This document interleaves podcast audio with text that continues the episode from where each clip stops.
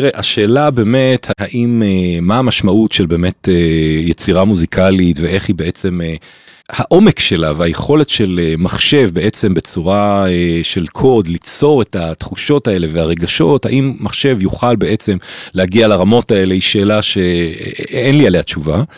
אה, אני חושב שללא ספק אה, מחשב יוכל בעצם אה, ליצור יצירות מסוגים שונים שאולי יוכלו להקיד אותנו או דברים אחרים את היצירות המופת אני, לא בטוח שזה הולך לשם ושבאמת מחשב יוכל ליצור אותם וזה שאלות שנצטרך לראות לאן זה לאן זה הולך ולאן זה לאן זה מגיע.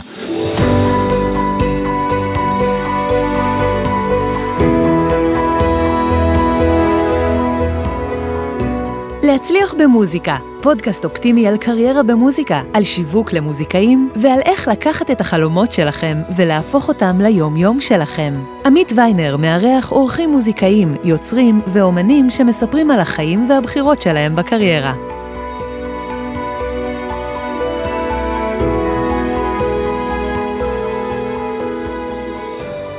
מתחילים. שלום לכל המאזינות והמאזינים, אתם לא מבינים איזה פרק הולך להיות לנו פה, איזה כיף שאתם פה איתנו לעוד פרק של הפודקאסט להצליח במוזיקה. האורח הסופר מיוחד שלנו היום הוא אייל ברוק, דוקטור אייל ברוק, מוזיקאי ועורך דין שמתמחה בזכויות יוצרים ותעשיית המוזיקה. הדוקטורט שלך אייל היה עכשיו באוניברסיטת רייכמן. אתה למעשה הדוקטורט הראשון אי פעם, הדוקטורנט. הדוקטור. הראשון אי פעם של אוניברסיטת רייכמן, ראיתי גם את הפוסטים שלהם ושלך על זה, זה התרגשות עצומה. ובעצם הדוקטורט שלך הוא על זכויות יוצרים ובינה מלאכותית. ותעשיית המוזיקה, בדיוק. ותעשיית על... המוזיקה. כן. טוב, הולך להיות פה פרק מהמם. אה, אני חושב שזה פרק בעצם שכולם חיכו לו, כי העניין הזה של זכויות יוצרים כזה שזור כחוט השני בהרבה מהפרקים של הפודקאסט. ושוב ושוב יצא לי כזה לדבר עם האורחים, שכולם מתחום המוזיקה, שאף אחד לא מבין בזה בכלל כלום. אז אה, אולי נשאל אותך רגע שאלה עוד לפני שממש תסביר לנו מה זה וזה. זכויות יוצרים וכל ההיבטים האלה. אה, למה אף אחד לא מבין כלום בזכויות יוצרים לדעתך בתור עורך דין שמתמחה ממש בזה? Uh, זה נושא מורכב, נושא מורכב שגם מתפתח on a daily basis uh, בפרט בתקופה הזאת עם ההתפתחות של הפלטפורמות. אמ, אבל אנחנו נדבר על זה וננסה להעביר כמה שאפשר הוא נושא מאוד מאוד חשוב למוזיקאים ובכלל יוצרים אחד הדברים הכי חשובים אני תמיד אומר ככה גם ללקוחות שבאים וגם לסטודנטים you're in the show business זה לא משנה שזה עולם יצירתי רומנטי מדהים הכל בסדר בסופו של יום אם אתם רוצים להתעסק ולהמשיך לעסוק בזה בעצם ולהתפרנס גם מזה. זה אחד הדברים זה עסק בעצם מוזיקה זה עסק כמו כל דבר אחר ואתם חייבים להבין כמה שיותר לעומק את הדבר הזה של זכויות יוצרים כי זה הבסיס נסביר את זה היום בעצם מזה נגזרות היכולות גם למסחר את היצירה להרוויח מזה וגם להחליט ברמה האמנותית וכולי מה קורה עם זה ולכן ככל שתקדימו לה, להבין כמה שיותר על הדבר הזה כך היא הייתה ותוכלו בעצם אה, להבין ולהרוויח מזה יותר. מדהים, והפרק הזה יהיה פרק שבו נתחיל להבין את העניין הזה יותר לעומק, אבל אולי עוד לפני זה, אה, לא הרבה יודעים שאתה גם בעצם הקלידן של שפיות זמנית, שכולנו גדלנו על השיר הקיץ האחרון. כן. אה, נכון? זה הקיץ האחרון שלי איתכם, כן. בשנות ה-80 זה היה, אה, נכון? 90, כן. 90, כן. כן. אז אני הייתי ילד, נכון, כולנו גדלנו על זה, זה אחד השירים כזה האיקונים בתרבות הישראלית. ונדבר גם על זה אחר כך. בשמחה. טוב, כן. אז אה, אייל, בעצם מה הם זכויות יוצרים במוזיקה, איך אתה מגדיר אותם או איך הן מוגדרות מבחינה משפטית, מה חשוב לנו כמוזיקאים לדעת על זה. אוקיי, אז אה, למעשה אה, סיפור מעניין זה שבעצם החוק הראשון של זכויות יוצרים משנת 1709 זה סטטיות אוף אן מה שנקרא למעשה לא כלל מוזיקה בתוך בתוך הזכויות ולמעשה במשך תקופה של 60-70 שנה מוזיקה לא נכללה בתוך החוק. Uh, סיפור מעניין שלמעשה זה היה uh, יוהאן קריסטיאן באך הבן הצעיר uh, באך הלונדוני מה שנקרא של יוהאן סבסטיאן באך שלמעשה הגיש תביעה uh, בשנת 1777 כנגד המו"ל עם שימוש בעצם בלתי מורשה ביצירות והתביעה הזאת היא למעשה הובילה uh, להכללה של המוזיקה בתוך עולם המשפט בתוך דיני זכויות היוצרים הלורד uh, מנספילד בעצם אומר a musical composition is a writing within the statute of uh, קווין אנ ובזה הוא הביא להבהרה של 67 שנים של ספק בעניין ולמעשה המוזיקה נכנסת לעולם המשפט מאז בעקבות אה, בעקבות אותה תביעה של יוהאן קריסטיאן באך שהיה גם אה, מלחין כמובן מאוד אה, מוכשר וידוע וגם בעל האמצעים להגיש את התביעות מהסוג הזה. וואי זה מטורף לא ידעתי רק רגע להבין אז כן. בעצם לאבא שלו כלומר יוהאן סבסטיאן באך עוד נכון. לא היו זכויות יוצרים על המוזיקה שלו. נכון, שהוא כתב. היו בעצם מה שנקרא לפני זה פריבילגיות שבעצם אה, חילקו ונטו בעצם אה, מכוחם אה, להבין שיש איזשהו איזשהו יכולת לעסוק בזה אבל זה לא זה לא משהו שהיה בעצם אה, פריבילגיות מלכותיות בעצם ביחס ליצירות אבל זה לא היה בעצם Mm. בתוך אה, עולם זכויות היוצרים. הבנתי. אחר כך בהמשך חשוב להגיד גם להראות איך הזכויות יוצרים התפתחו מבחינת התקופה אז בעצם זכויות יוצרים בהתחלה היו ל-14 שנה ואחר כך התפתחו גם בשנת 1842 החוק בעצם מוארך מ-42 מ-14 ל-42 שנה 56 בעצם היו תיקונים של אמנת ברן גם בארצות הברית אגב חוק זכויות היוצרים הראשון משנת 1790 לא התייחס ליצירות מוזיקליות ואחר כך בעצם אה, נכנס רק בהמשך. אבל אה, כיום החוק אה, בעצם הוא לתקופה של 70 שנה אחרי חיי היוצר, זו תקופה מאוד מאוד משמעותית לצורך העניין, אם בן אדם כתב משהו בגיל 20, הולך לעלום באריכות ימים בגיל 80, זה 60 שנה פלוס 70 שנה, זה יכול להיות 130 שנה, זאת אומרת היצירות האלה יכולות להיות הפנסיה של הילדים שלכם, של הנכדים שלכם, זו תקופה מאוד מאוד משמעותית, ולכן החשיבות המאוד מאוד גדולה שצריך לייחס לה. כלומר אה, 70 שנה אחרי מות היוצר. ולא אחרי כתיבת היצירה כמו שלפעמים אנשים טועים נכון, לחשוב. אין בעצם משמעות לכתיבת אוקיי, היצירה. אז, אה, אז כאן אנחנו כבר נכנסים לאחד הדברים שהם בעצם, אתה יודע מה זה חשוב, אז אולי כבר ניכנס לזה עכשיו. כשאנחנו מדברים בעצם בזכויות יוצרים במוזיקה, אנחנו מדברים על שלושה רבדים, רק עוד לפני זה מילה אני אגיד על, אה, על ישראל, אם דיברנו על ארה"ב ועל אנגליה, בישראל למעשה, עד לא מזמן היה חוק מנדטורי מ-1911, שהיו בו מונחים, אה, אתה יודע, כמו לוחות מנוקבים, רעינוע, דברים כאלה שהיינו צריכים אה, לפרש לאורם.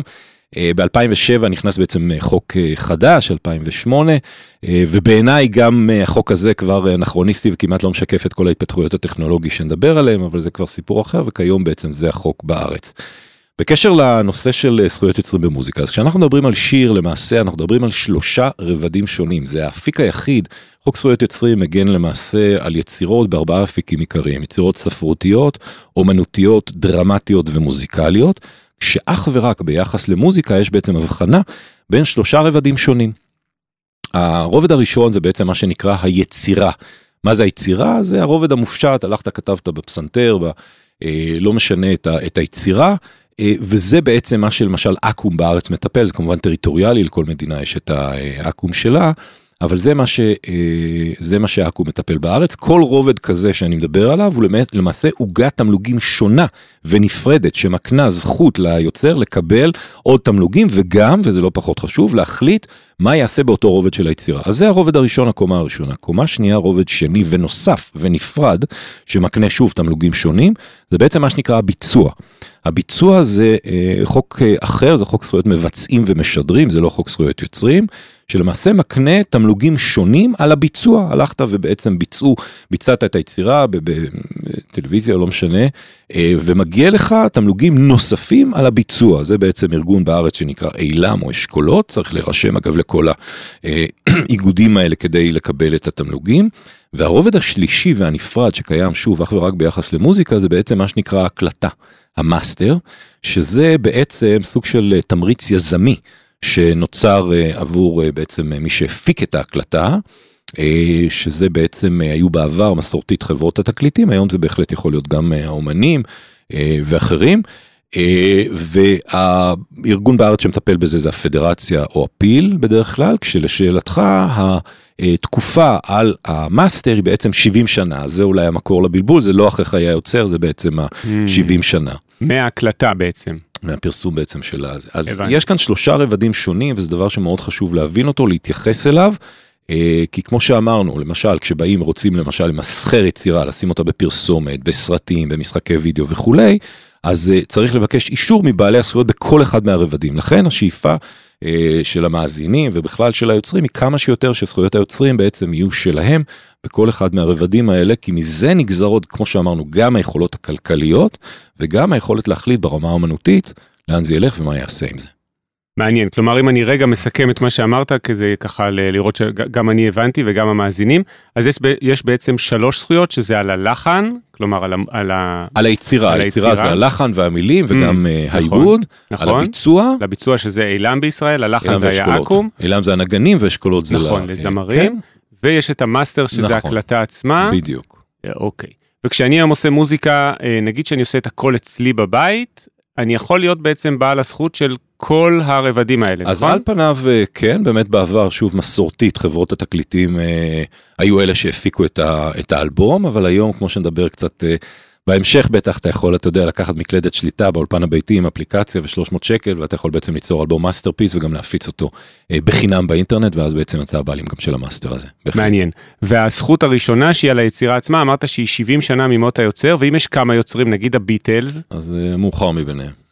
אה, כלומר בעצם הזכויות היוצרים של הביטלס עוד לא התחילו לפוג ה-70 שנה בעצם. טפו טפו, פול מקארטני אה, ייבדל לחיים ארוכים, נכון? כן. וואו, אז זה מעניין. כן. עכשיו, יש גם דבר כזה ש... הבעלות באמת ב- ביצירה, זה. באמת חשוב אולי לציין, הבעלות אה, בברירת מחדל היא של היוצר. מי זה היוצר? זו שאלה עובדתית.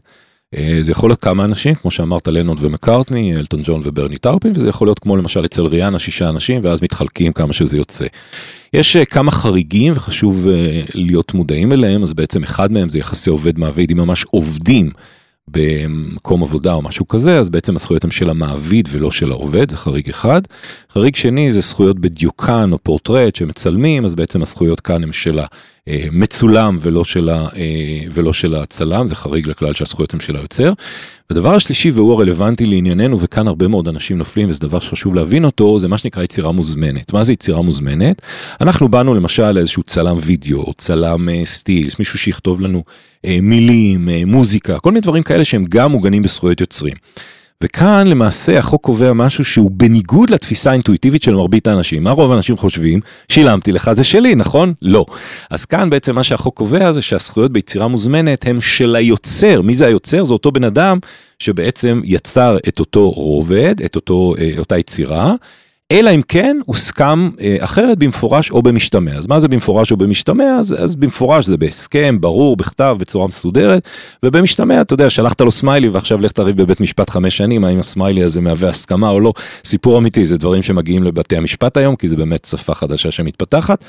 אבל אה, לכן אחת העצות באמת הכי חשובות שאני יכול לתת זה להסדיר את הדברים בצורה ברורה, מסודרת, כי באמת אה, דברים מתפתחים, כמו שאמרתי, on a- daily basis, ואתה לא יכול לדעת אה, לאן תרצה להשתמש בדברים האלה. זאת אומרת, היום זה, לקחת את זה לאיזשהו שיר, או, או, או אתה יודע, פרסום במקום אחד, ומחר זה NFT ובינה מלאכותית ומטאוורס ודברים כאלה, ואם לא הסדרת את הדברים האלה בצורה מסודרת, אתה יכול להיות בבעיה. מעניין. ויש בעצם את התחושה הזאת של אה, מעסיק שמשלם לך על, אה, או לא מעסיק אפילו, מישהו שמשלם לך הזמנה על יצירה, התחושה יכולה להיות שהמוזיקה שייכת לו כי הוא בעצם שילם עליה, אבל באופן, אתה אומר, אוטומטי, כברירת מחדל מבלי שסוכם אחרת, היצירה היא שלי, של היוצר. נכון, אז, אז ברירת המחדל היא באמת שהזכויות הן של היוצר, אבל כמו שאמרנו יש כמה חריגים. עכשיו יש שתי דרכים אה, מרכזיות להעביר בעצם זכויות יוצרים, אחת זה בעצם מה שנקרא העברת זכויות היוצרים, שאתה מעביר לצד שלישי את הזכויות, והוא למעשה יכול להיכנס לנעליים שלך ולעשות את כל הפעולות שתכף נגיד אה, מה הם בתור בעל הזכויות היוצרים. אה, למה אתה רוצה לעשות את זה? אתה לא רוצה לעשות את זה בגדול, אתה כמה שיותר רוצה לשמור את הזכויות יוצרים אה, אצלך, אבל יש מקרים שזה זה העסקה, זאת אומרת זה וזה מה שאתה צריך לעשות, ואז כמובן אתה צריך להיות מתוגמל ברמה הכלכלית או מתמלוגים או, או מדברים כאלה. הרובד השני, האפיק השני בעצם להעברת זכויות זה מה שנקרא לתת רישיון. מה זה רישיון? רישיון זה בעצם אני נותן לך רישיון לעשות שימוש ביצירות שלי במקסיקו בשנה הקרובה. אני נותן לך רישיון בגרמניה רק בתעשיית הסלולר בשלוש שנים הקרובות. אני נותן לך רישיון רק בישראל בחודש הקרוב לשים את זה באתר כזה וכזה. אני יכול לתת ל-17 אנשים במקביל, אבל עדיין הזכויות תישארנה שלי, וזה ההבדל. זאת אומרת, כאן בעצם הזכויות יוצרים נשארות שלי, אתה מבין? כן. אז לכן נורא חשוב להבין בהסכם האם אתם בעצם מעבירים את זכויות היוצרים, או שהן נשארות שלכם. עכשיו אולי באמת ככה עכשיו כבר נצלול ככה לנושא של מה זה זכויות יוצרים ולמה זה כל כך חשוב, אה, כי זה הדבר שממנו נגזרות כמו שאמרנו כל המשמעויות של זה. אז למעשה זכויות יוצרים זה נחלק לשניים, אחד זה אגד של זכויות קנייניות, זאת אומרת הזכויות הכלכליות למסחר בעצם את היצירה ולעשות אה, שבע פעולות בלעדיות שאך ורק בעל זכויות היוצרים על פניו יכול אה, לעשות אותם, שזה בעצם להעתיק את זה, לשדר את זה, לבצע ביצוע פומבי, לעשות יצירה נגזרת, מה שנקרא, מה זה יצירה נגזרת? יצירה שמבוססת על היצירה המקורית, ספר על בסיס סרט, עיבוד, תרגום, רמיקס, דברים מהסוג הזה, להעלות את זה לאינטרנט. כל הדברים האלה זה דברים שמתעסקים בפן הכלכלי, במסחור של היצירה. זה צד אחד של, ה, של הזכויות. הצד השני הוא מה שנקרא למעשה זכויות מוסריות. מה זה זכויות מוסריות? זכויות מוסריות זה בעצם גם נחלק לשניים, אחד זה הזכות לקבל קרדיט בהיקף ובמידה המקובלים על כל שימוש ביצירה, והדבר השני זה בעצם מה שנקרא זכות השלמות. זכות השלמות זה בעצם הזכות שלא יסלפו את היצירה ולא יפגעו, והכל אם יש בזה לפגוע בכבודו או בשמו של היוצר. אה, מה הכוונה? סתם לדוגמה נניח שאתה אה, צמחוני ולקחו את השיר שלך ועשו מזה פרסומת או אחרת של בשרים, זה לא משנה.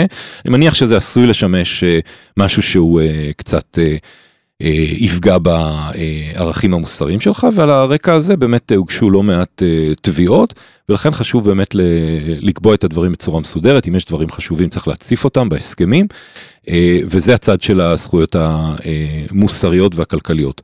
החוק קובע פיצוי של עד 100 אלף שקל על כל הפרה, אוקיי? לצורך העניין 7 הפרות זה עד 700 אלף שקל, זה פיצוי וואי, סטטוטורי וואי. בלי הוכחת נזק. חשוב להגיד שגם במדינת ישראל עד לאחרונה היו תביעות גם במיליונים, זה, זה עניין מאוד מאוד רציני וצריך לקחת אותו באמת בכובד ראש.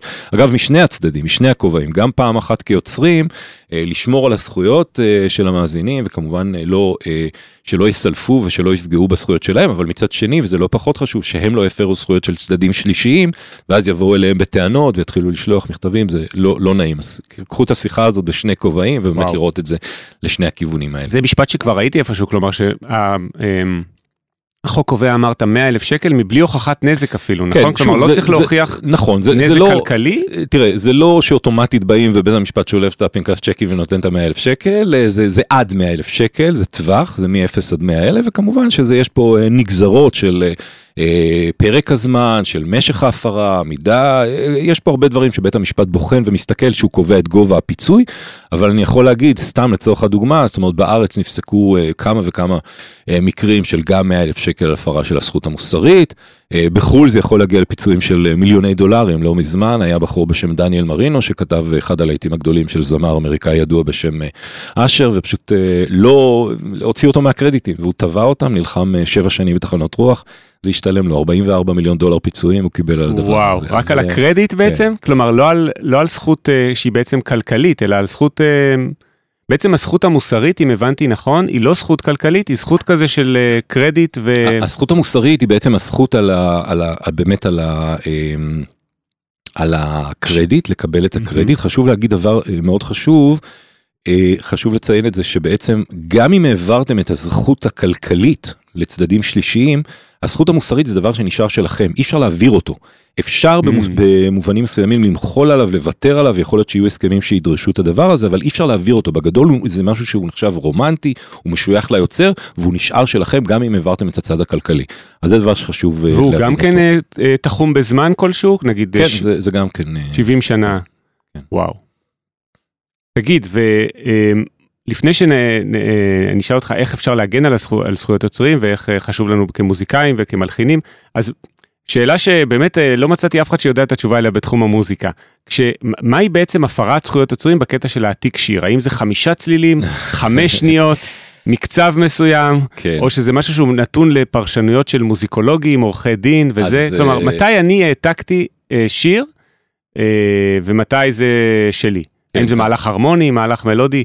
תן לנו קצת... אה, שאלה מצוינת ובאמת, אה, ובאמת אה, יש כל מיני מיתוסים שמסתובבים, אם העתקתי רק שבעה תווים, נכון, כל אלה שמעתי, חמש שניות, שבע תווים, כל אלה שמעתי. אז חשוב להגיד שכל הדברים האלה זה דברים שהם לא נכונים, וזה דברים שבעצם המבחן הוא גם איכותי.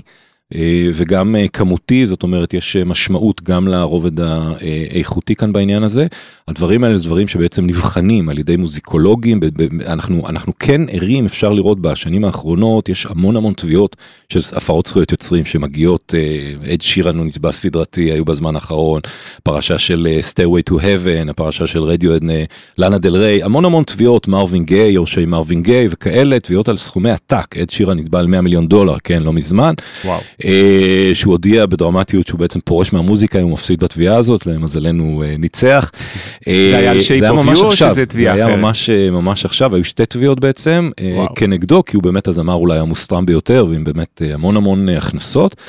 והדברים האלה מגיעים אה, גם מתולדה של באמת אה, יכולת אה, אלגוריתמית לאתר, היום אני לא צריך בעצם לחפש את הדברים, זאת אומרת יש יכולת אלגוריתמית למצוא כל מיני אה, אה, אה, אה, הפרות שלכאורה אה, מתבצעות או שימוש בקטעים מהשיר שלי והדברים האלה נעשו הרבה יותר קלים אה, וגם ניסיון באמת אה, אתה יודע לקבל אה, או ליהנות מתמלוגים אה, לפעמים אה, מאוד מאוד אה, גבוהים. הדברים האלה כמו שאמרנו באמת אה, מביאים את אה, בכירי המוזיקולוגים שממש מפרקים את השיר מנתחים אותו מבחינה הרמונית מבחינה מלודית מבחינת הטמפו מבחינת כל רכיב בעצם בשיר. ובסופו של דבר אה, זה מרתק לראות את זה היו כמה אה, כמה אה, וובינרים היה- יש אחד למשל שאני יכול להמליץ עליו של אוניברסיטת NYU שבעצם ניתח אה, ספציפית את כל המקרה של בלרד ליין שהיה מקרה מאוד מפורסם. אה, ששם אה, פרל וויליאמס אה, נתבע ונאלץ לשלם אה, 7.4 מיליון דולר פיצויים אה, על אה, הפרה של השיר אה, של יורשי אה, מרווין גיי אה, זה ירד בערעור אבל לא משנה אז בקיצור היה וובינר שבעצם שם הביאו את אותם מוזיקולוגים שממש מסבירים איך הם Mm. אה, מפרקים זה היה נורא מעניין אה, לראות את זה. אה, יש דבר אחד שנקרא בעצם אה, שאלת על איך להגן על היצירות אז חשוב Mhm. להגיד דבר אה, דבר אה, אה, אה, כזה שבעצם בשונה. מסימני מסחר מדגמים ופטנטים שזה אפיקים אחרים של תחום הקניין הרוחני שמגנים אה, סימני מסחר מגנים על שם או על לוגו אה, מדגמים או עיצובים מגנים על אה, נכסים שמיועדים לעיצוב תעשייתי שיש להם צורה חיצונית וכולי. ופטנטים זה דברים יותר חומרה תוכנה דברים טכנולוגיים. אז אה, זכוי... ואותם כל השלושת האפיקים האלה בעצם חייבים לרשום זה דברים שנרשמים רושמים אותם יש רשם סימני המסחר ברשם, במשרד המשפטים בירושלים זה כמובן טריטוריאלי כל מדינה יש לה את הרשם שלה.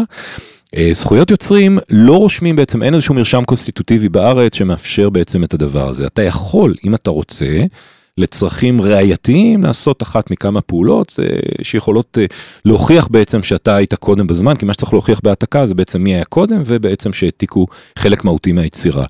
אז אתה יכול מה שהיו עושים פעם זה בעצם לשלוח בדואר רשום לעצמך ולשמור עם הסטמפה של הדואר וכולי.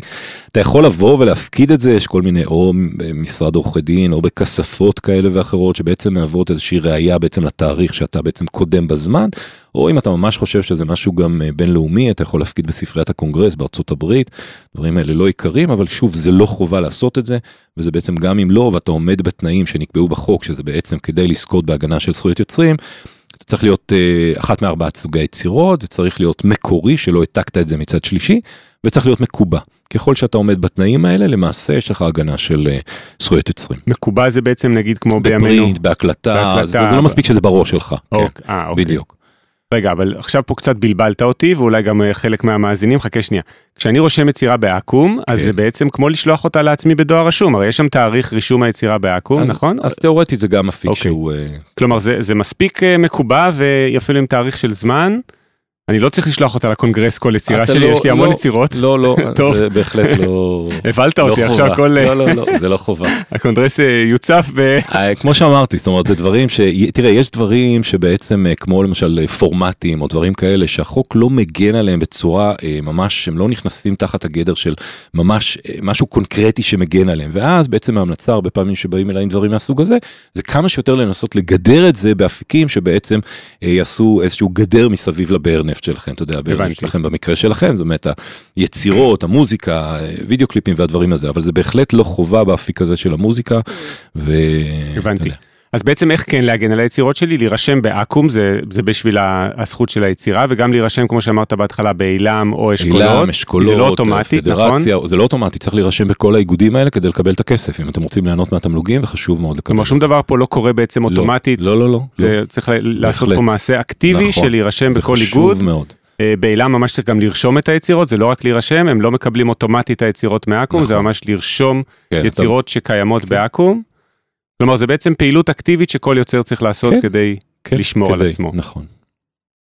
מה זה שימוש הוגן? נכון, יש דבר כזה שנקרא שימוש הוגן? אז אה, כן, אז אה, תראה, בגדול הזכויות יוצרים זה בעצם כל התמריץ והאינסנטיב שהמחוקק נותן בעצם ליוצר כדי אה, שהוא יגן על היצירות שלו ושיהיה לו אינסנטיב ליצור. הרי אם כל אחד יכול לבוא לקחת את היצירות שלי ולעשות בהם שימוש זה לא הגיוני, אין לי שום אינסנטיב ליצור.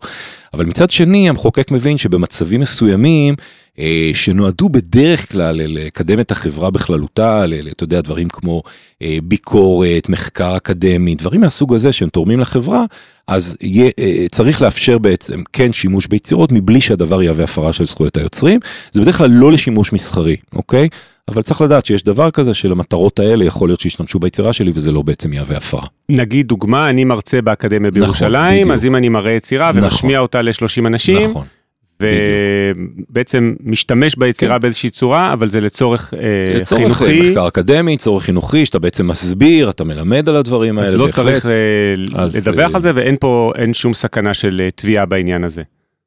שום סכנה, אתה יודע, תמיד יש. אוקיי, אז אני לא אוציא ממך את המשפט, אין שום סכנה כן. לתביעה. כן. תראה רגע, אני חייב להגיד לך משהו. קודם כל, זה נושא כל כך סבוך שכבר שאלתי אותך בשאלה הראשונה איך זה שאף אחד לא מבין בזה, כן. ואני חושב שרק כשנגענו פה בקצה הרגל במים האלה, אז אה, אה, רק להגיד לך את המשפט המצחיק הזה, זה מנכ"ל של חברה גדולה פה בישראל בתחום המוזיקה, אמר פעם לי שכל העניין הזה של זכויות יוצרים הוא כל כך מסובך, והרי גם בכל מדינה הוא שונה, כמו שאמרת.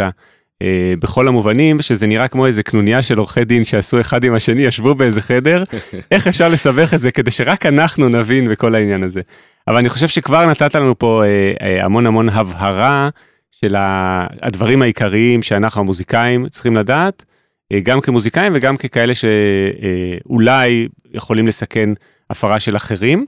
אבל יש את העניין של רמיקסים שגם עליו אה, רצית לדבר, נכון? נכון, אז תראה, קודם כל, אה, שוב, המוזיקה, כמו שאמרתי, היא שונה מאפיקים אחרים, יותר מורכבת, יש בה יחידה שיש בה שלושה רבדים, וזה אולי גם דבר שהוא מסבך ועושה את זה קצת יותר מורכב. אבל אבל אני חושב שקודם כל אני גם אשמח מאוד לתת למאזינים איזשהו מדריך שכתבתי בנושא נוכל לצרף את הקישור והם יוכלו לקבל את זה מי שירצה לקרוא את זה גם בצורה כתובה אה, על הנושא הזה של זכויות יוצרים במוזיקה אבל לגבי אה, לגבי העידן הדיגיטלי באמת אז כמו שאמרנו הנושא של רמיקסים מאשאפים סימפולים דברים מהסוג הזה שזה התפתחות של טכנולוגיה שצמחה אה, בשנות ה-80 ה-90 וכולי. למעשה עד היום אסור לעשות אותה בגדול אסור לעשות אותה בצורה אה, ללא אישור אוקיי יש חריגים כאלה ואחרים אבל בגדול אה, אסור לעשות אותה.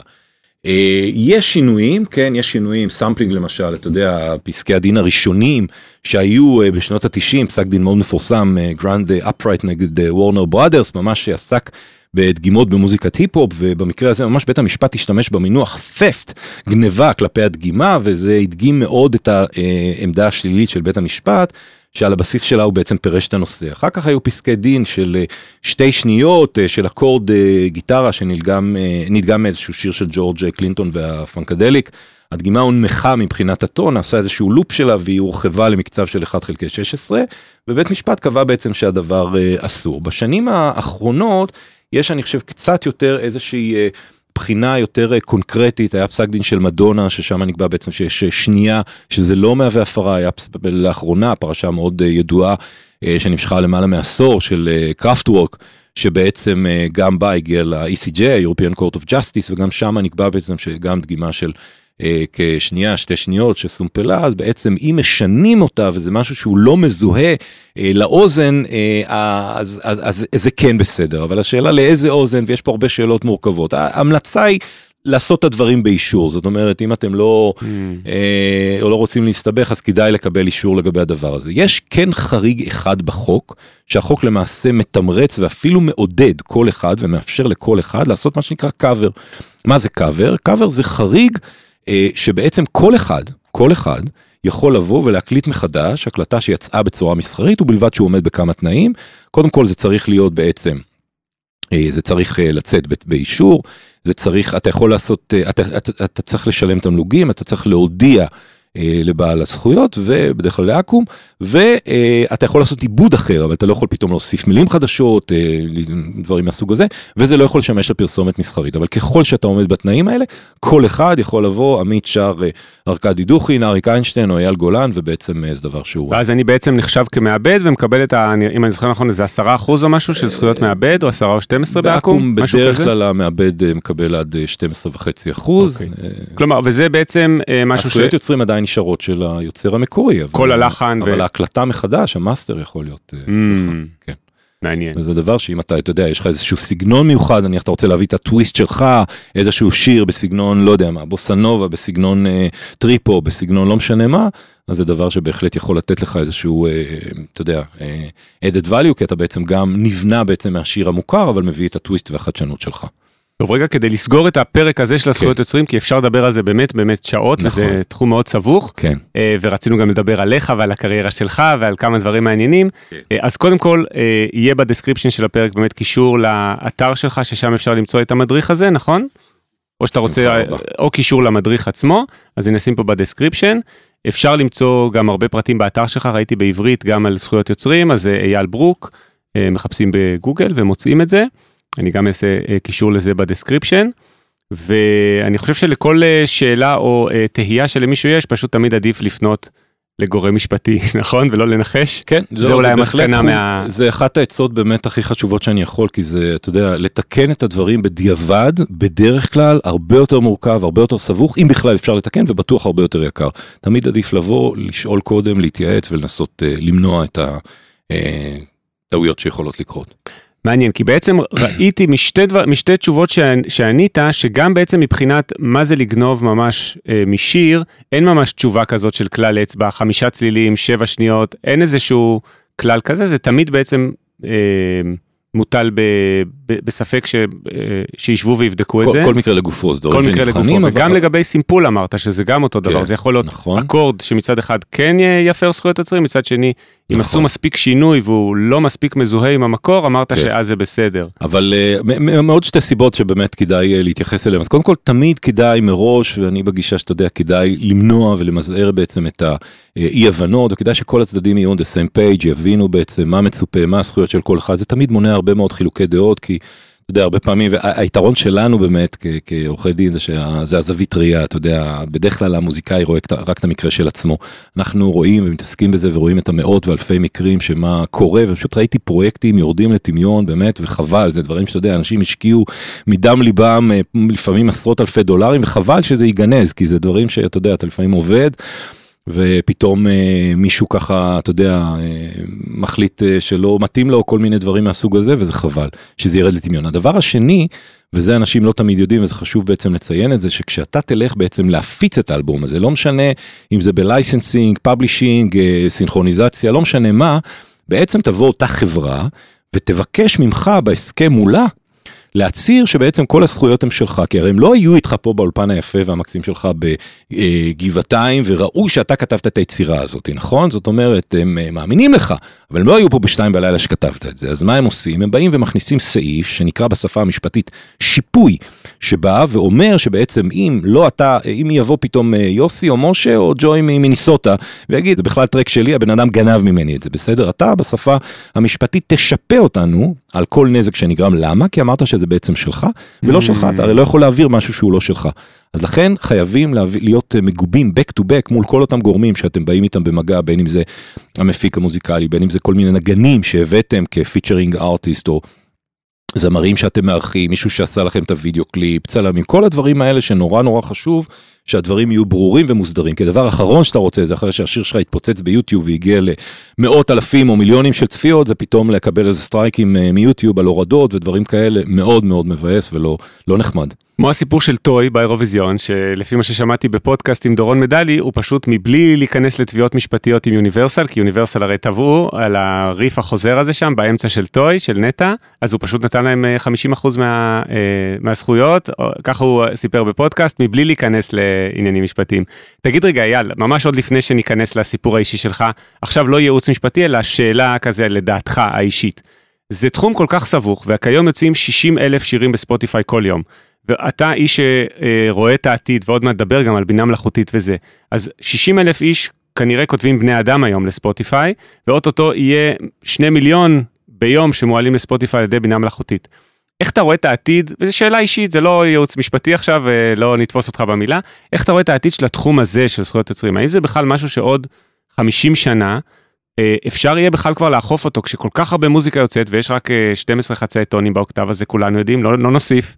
אז איך אתה רואה את זה האם זה משהו שהולך איכשהו לעבור אה, לאיזה מין צורה כזאת שהכל חופשי או נישאר בדיוק כמו שאנחנו עכשיו או שיהיה לזה איזה אדפטציה מודרניסטית כלשהי. אה, שאלה מרתקת, נדבר עליה אני חושב יותר לעומק ככה בכל הנושא של, אה, של, אה, הבניין, של הבינה המלאכותית, כי זה בעצם דבר שמערער לחלוטין את כל אבני היסוד של עולם המשפט, של זכויות יוצרים, נדבר על זה עוד, טוב. עוד רגע בהרחבה. טוב, אתה, כן, עליך קצת. כן. ספר קצת על הסיפור האישי שלך לקריירה, כשבאמת התחלת כמוזיקאי, הפכת לעורך דין, ועכשיו אתה גם משלב את השניים באורח ממש פלאי וגם אופטימי כשם הפודקאסט, שהוא באמת פודקאסט אופטימי על קריירה ומוזיקה. נכון. ספר קצת אה, איך, מה הביא אותך לאן שאתה נמצא היום. אוקיי, אז אה, למעשה ב- אי שם בשנות ה-80 הייתי עוד בלהקת אה, להקת אה, צופי תל אביב, ואחר כך אה, בעצם בשנת 89, עוד כשהייתי בית ספר תיכון, אז הצטרפתי כקלידן ללהקה עם עוד אה, חברים, פשוט נהנינו ליצור מוזיקה, ובקיץ של שנת 90 השתתפנו בתחרות אה, רוק ירוק ברעננה. פרס אה, לזוכה במקום הראשון היה בעצם הפקה של סינגל על ידי חברת התקליטים פונוקול, ולשמחתנו זכינו במקום הראשון, השיר שביצענו בתחרות היה הקיץ האחרון. אה, זה השיר שזכיתם אז? הייתם ילדים, כאילו בני נוער. כן, היינו בני נוער. ואחרי הזכייה, אז חברת התקליטים בעצם פונוקול הודיעה לנו שבמקום להוציא רק סינגל, היא בעצם תממן ותפיק לנו אה, אלבום שלם, וזה הפך לחוזה לשלושה אלבומים, ובאמת היינו ככה בעננים, ובסופו של דבר הפרס הזה של אה, סינגל בודד הפך לקריירה של אה, שני אלבומים ומסע מרתק של באמת כמעט שש שנים. זה הפך ללהיט אה, גדול מאוד, ב-91 הוא היה שיר השנה, ואני חושב שעד היום, 30 שנה אחרי, הוא מחזיק בשיא ישראלי של אה, הכי הרבה שבועות במצעד הפזמונים, 54, זה באמת היה סיפור ככה. וואו. רגע, אה, והכלי שלך היה, אתה קלידן, אני נכון? הקלידן, נכון. קלידן בלהקה. אמ, עכשיו, אחרי הניסיון המוצלח עם הלהקה, עם להקת שפיות זמנית, רציתי בעצם לנסות ולממש את החלום והתשוקה למוזיקה גם בחו"ל, והחלטתי לנסוע אה, ללמוד בעצם באנגליה, אה, ערש התרבות, שם בעצם אה, זכיתי לנגן במלגה, זכיתי במלגה לנגן בעוגב. בכנסייה מהמאה ה-11 ובעצם זו הייתה תקופה מופלאה גרתי באזור פסטורלי ונפלא ששייקספיר התגורר ופעל בו. וואו. גנתי בעוגב בכנסייה מהמאה ה-11 שרתי במקהלה ועיקר תקופה ככה מאוד מאוד מיוחדת. אה, עוגב ממש עם אה, נעליים של רגליים וזה? אומר לך, תמונה כאן של העוגב של ארבע טוב, קומות. זה המאזינים לא רואים, אבל אה, אני רואה פה את אייל ברוק בצעירותו עם כן. עוגב, כולל הנעליים המיוחדות של עוגב, שכזה... ארבע קומות משהו באמת באמת. טוב רגע, למי שלא יודע, בעוגב יש פדלים, שיש נכון. נעליים מיוחדות בצורת משולש כאלה, כדי שאפשר יהיה לנגן עליהם, ויש במוזיקה מושג שנקרא נקודת עוגב, בגלל שהרבה פעמים מנגנים כזה בס ארוך, פדל פוינט כזה, מה שנקרא גם, של בס ארוך, שזה מחזיק כזה אה, מעליו את ההרמוניה. טוב, אז ניגנת בעוגב, אה, אז זה נראה ניגנתי מהמם. בעוגב וסיימתי בעצם את הלימודים, גם הוסמכתי כעורך דין, ואז אמרתי אני הולך בעצם עם הלב וחוזר לאנגליה לתקופה נוספת של פעילות ככה מוזיקלית. וככה בשנת 99 בעצם אה, חזרתי לאנגליה עם אה, חלום בלב וכמה אה, מאות אה, דולרים, וכעבור זמן קצר הצטרפתי ללהקה בריטית בשם קופר 9, דרך אה, מודעה בעיתון אה, המלודי מייקר. וזה היה מסע מרתק שנמשך כמעט שנתיים וחייתי בצמצום לא יכולתי לעבוד שם אבל בעצם אה, הייתה אחת מהתקופות הנהדרות והמאושרות אה, אה, בחיים ובעצם התחלנו להופיע בפאבים מקומיים באזור קובנטרי מול קהל מקומי ואז פתאום דברים התחילו לקרות הוזמנו להופיע במועדון הג'אז הנודע רוני סקוט'ס בברמינגהם. בהתחלה באולם הקטן לצד להקות חדשות נוספות. בהמשך נבחרנו להופיע בבמה המרכזית במסגרת ה-Songwriters Festival לצד uh, להקה אנונימית באותם ימים שהוציאה את uh, סינגל הבכורה שלה. להקה קראו קולדפליי ואחרי uh, בעצם uh, כמה שבועות כשאני יושב בבית וקורא עיתון אז פתאום צד את עיני מודעה על תחרות uh, מטעם חברת התקליטים מרקיורי ובעצם uh, נרשמנו לתחרות ושלחנו את החומרים. ידענו שנרשמו מאות להקות ויש רק זוכה אחד, אתה יודע מה הסיכוי. והפרס הגדול היה לחמם את הקרנבריז בוומבלי או ב-NEC, national exhibition center בברמינגהם. כעבור מספר שבועות של ציפייה דרוכה ומאוד uh, ככה מרגשת, יצרו איתנו קשר הנציגים של התחרות ובישרו לנו שאנחנו בין שלושת המועמדים הסופיים. ולא צריך לתאר את ההתרגשות והשמחה, ולצד המתח הגדול שהרגשנו, באמת uh, השאלה אם uh, נזכה, אז כמה ימים אחרי זה הודיעו לנו נציגי הלהקה שנבחרנו על ידי הקרנבריז בעצמם כלהקה שתחמם אותם. ובעצם הופענו איתם באותו ערב, אכלנו איתם ארוחת ערב מדהימה והייתה הופעה שם באולם מתוך uh, למעלה מעשרת אלפים איש. וואו. חוויה מאוד מאוד מיוחדת ומדהימה. אה, שבאמת הייתה מכוננת ככה, אה, זהו, ואז התדרדרתי להיות עורך דין. אה, ומאז אני בעצם משלב בין העולמות האלה, מחבר בין הצד הקריאיטיבי לצד המשפטי, עסקי, בהתחלה באמת בחברת השקעות בתחום, שבה נחשפתי גם אה, בישראל וגם אה, באנגליה לכל התחום של המדיה ואנטרטיימנט, אה, ואז בעצם מאוד מאוד משך אותי החיבור בין העולמות האלה של הצד הבאמת אה, אה, של זכויות יוצרים ותעשיית המדיה והבידור. אה, ואז אה, עבדתי שנים בהליקון כעורך דין, יועץ משפטי אה, פנימי בחברה, ובעצם ייצוג של אה, בכירי האומנים במסגרת החברה. ואחר כך הקמתי משרד שעוסק באמת בתחום הזה של אה, זכויות יוצרים, תעשיית המדיה והבידור בארץ ובחו"ל. אני חייב להגיד שבשנים האחרונות אני מייצג גם אה, הרבה יוצרים שזוכים להצלחה אה, בחו"ל. ויש סיפורים באמת מאוד מעודדים ואופטימיים כמו שהשם של הפודקאסט מלמד והיכולת היום להגיע לחו"ל היא באמת פשוטה יותר אתה לא צריך כמו שאני נסעתי פיזית וקניתי כרטיס ועברתי לאנגליה אתה יכול באמת לשבת היום בבית באולפן להעלות את הדברים באמת לספוטיפיי ופשוט האלגוריתם יעיף אותך ואתה תיחשף לקהל כמו בסיפור של אה, דניס לוד שהוא אולי האומן הישראלי באמת הכי מצליח היום בעולם וזה באמת אה, דברים שיכולים אה, לקרות. אז מהבחינה הזאת יש הרבה אופטימיות ויכולת להגיע ולכבוש גם קהלים שונים בעולם. אה, זהו, ובאמת אה, שנים האחרונות לצד העבודה המשפטית כתבתי גם אה, דוקטורט, התחום ספציפית של בינה מלאכותית ותעשיית המוזיקה. אה, בעצם ב-2016 צד את עיני איזשהו אה, כתבה, למעשה יצא השיר הראשון שהיה מבוסס על שירים של הביטלס שנוצר לחלוטין על ידי בינה מלאכותית, ואני אמרתי וואו זה משהו שפשוט blew my mind, אמרתי מה זה הדבר הזה, איך יכול להיות שפתאום מחשב, מכונה כותבת שירים, מה הדבר הזה, אמרתי אני מקדיש לזה בעצם גם חלק אה, מרכזי מהדוקטורט ובעצם כתבתי את הדוקטורט על הנושא הזה של מחברות. אה, מוזיקלית בעידן של הדיגיטל ושל הבינה המלאכותית. ו... מה זה מחברות כאילו אה, authorship authorship, כאילו בדיוק, אה, כן, כלומר מי כן. בעצם המחבר ממש מבאך כמו שדיברנו Mm. ועד לימינו שזה בעצם בוא נגיד אם בעבר היית צריך להיות מוזיקאי כדי ליצור היום אתה לא צריך להיות מוזיקאי היום למעשה אתה אפילו לא צריך להיות בן אדם. וואו טוב תכף נגיע זה זה הפרק השלישי של הפודקאסט הזה שאמרנו שהוא יהיה על בינה מלאכותית כן. אבל רגע עדיין עליך אז אה, יש איזה משהו שקשור לאביב גפן והקאמבק שלך אז תספר גם על אה, זה אז רגע. אה, האמת היא שנכון זה לפני באמת אה, בערך אה, שנה וחצי שנתיים אז הייתה כתבה אה, אולפן שישי דני קושמרו אה, שבעצם זה היה 30 שנה לקיץ אה, לקיץ האחרון ראיתי את זה. וזה היה ביום שישי בלילה ואז אה, בעצם אה, אביב גפן התקשר אלינו ב-11 בלילה ופשוט אמר שהוא ממש אה, בכה כל השידור ורוצה להזמין אותנו להופיע איתו באמפי פארק בנשף לייב פארק בראשון לציון.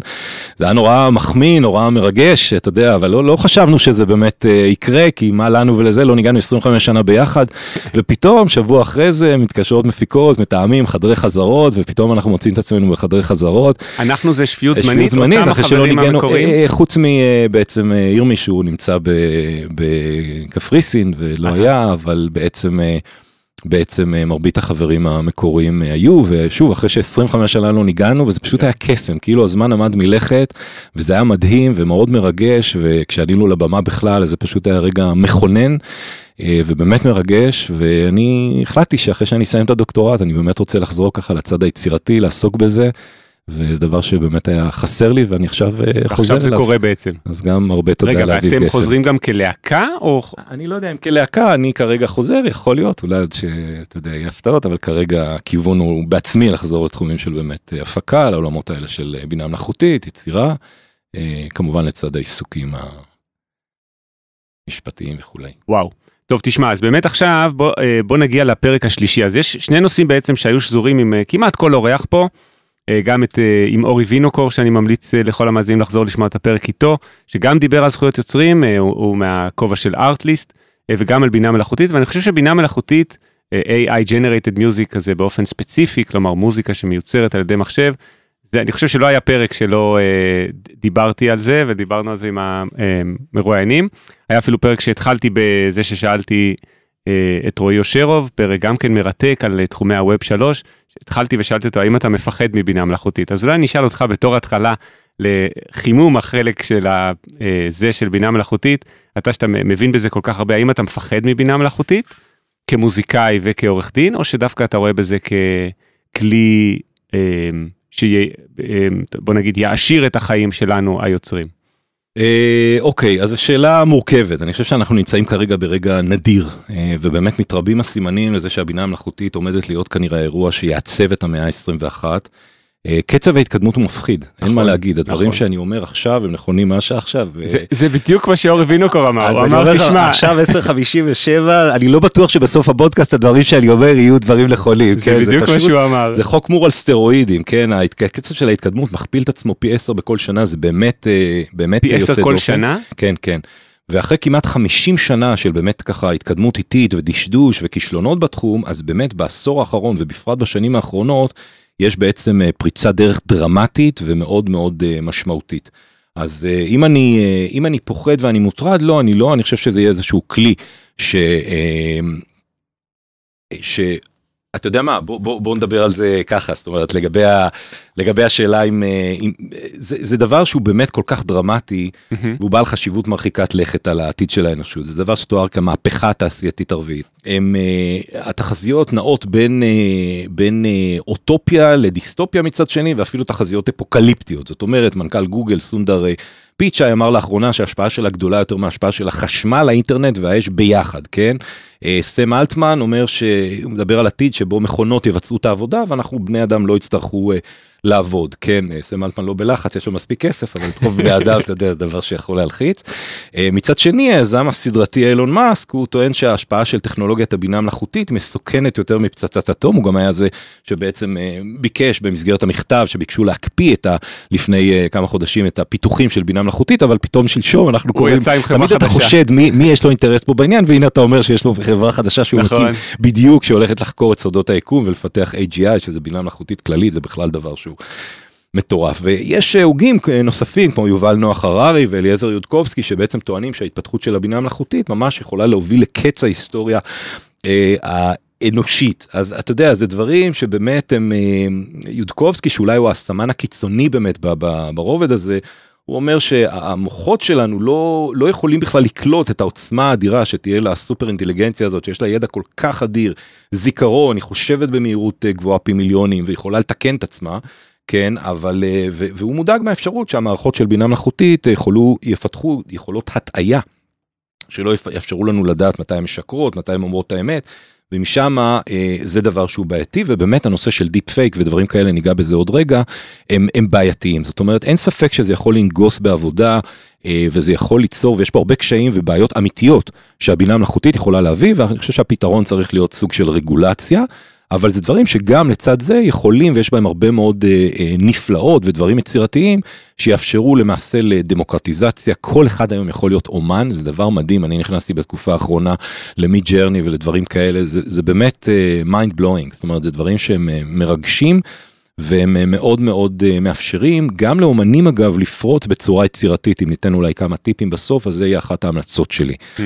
אה, אז אם אנחנו מדברים באמת על, אה, על, על, על בינה מלאכותית ומוזיקה, אז למעשה אה, בעצם אה, המונח הזה בכלל, אה, בינה מלאכותית שוב הוא לא חדש, ב-1956 אז אה, היה כנס בדארטמוט קולג' בניו המפשייר ששם בעצם ג'ון מקארתי טבע את המונח הזה, בינה מלאכותית, מהמם. אבל בשני העשורים האחרונים אז יש התפתחות של אה, Machine Learning ב-97 ולמידת מכונה ו deep learning שזה שלב יותר עמוק שבעצם המכונה יכולה להסיק ב-2017 ובעצם בשנתיים האחרונות ממש יש את כל התחום של ה-Creative AI וה-Generative שזה דברים ששם אנחנו נמצאים והם אה, מאוד מאוד אה, מרגשים והופכים את הבינה המלאכותית במעבר מהיכולות של האנליזה בלבד ליכולות היצירתיות. זאת אומרת ה-Generative AI אה, זה בעצם משהו שהוא אה, דבר מדהים כי הוא מאפשר אה, יש בו אלמנטים שהם מציתים את הדמיון. זה לא משהו שאתה צריך להיות אה, מהנדס או משהו כזה אתה לא צריך לדעת תכנות. אתה פשוט יכול לג'נרט וליצור מטקסט חופשי כולל מוזיקה.